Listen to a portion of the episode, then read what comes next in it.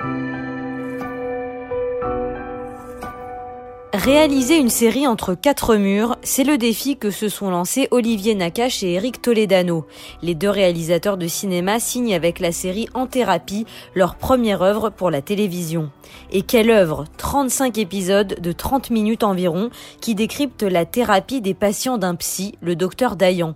Le point de départ de cette série, ce sont les attentats du 13 novembre 2015. On assiste aux répercussions de ce traumatisme collectif sur les vies de personnes individuelles. Quand on vient consulter, c'est qu'on a quelque chose à dire et quelque chose qu'on ne veut pas dire.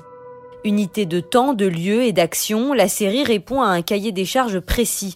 Chaque épisode est une séance de psy, car chaque jour de la semaine, le thérapeute reçoit dans son cabinet Ariane, une chirurgienne perturbée qui a sauvé des vies le soir du drame, puis Adèle, un flic de la BRI traumatisé par son incursion au Bataclan, la jeune Camille ensuite, une ado suicidaire, et enfin le couple en crise formé par Léonora et Damien.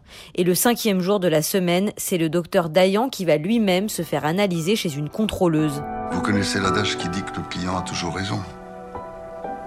Nous avons tendance à penser que le patient a toujours tort. Tourné en décembre 2019, En thérapie est l'adaptation française d'un carton israélien, la série Betty Pool, créée il y a 15 ans par un showrunner de génie, Haggai Levi. Dans la version israélienne, d'anciens soldats de Tsahal allaient parler à un psy pour gérer leur post-trauma, car pour Haggai Levi, les drames nationaux ont des conséquences sur l'intime de chaque citoyen. Racontez-moi. Vous voulez savoir ce qui m'empêche de dormir? C'est de savoir que quoi que je fasse, aussi entraîné que je sois, ça sert à rien à cause des gens comme vous.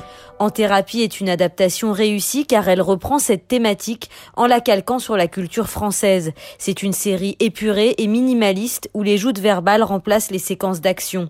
Cette œuvre écrite et réalisée à plusieurs mains réussit le tour de force de nous rendre addicts à de simples discussions entre personnages qui finissent, à force de patience et d'écoute, par faire éclore une vérité souvent douloureuse mais libératrice. Le tout grâce à une mise en scène précise et surtout à des acteurs qui signent des performances exceptionnelles on retiendra bien sûr le psy interprété par Frédéric Pierrot qui a tant de mal à faire jaillir la parole de ses patients alors qu'il traverse lui-même une crise existentielle. Mes patients, s'ils savaient ce qui se passe dans ma tête, à certains moments des séances, je pense qu'ils partiraient en courant. À noter aussi la prestation touchante de Céleste Brinquel, jeune actrice en pleine grâce, qui ne vous laissera pas indemne en pleine période de libération de la parole sur l'inceste. Les réalisateurs de la série ont déjà annoncé qu'une saison 2 était en préparation. De nouveaux patients viendront se confier suite au choc de la pandémie de Covid-19.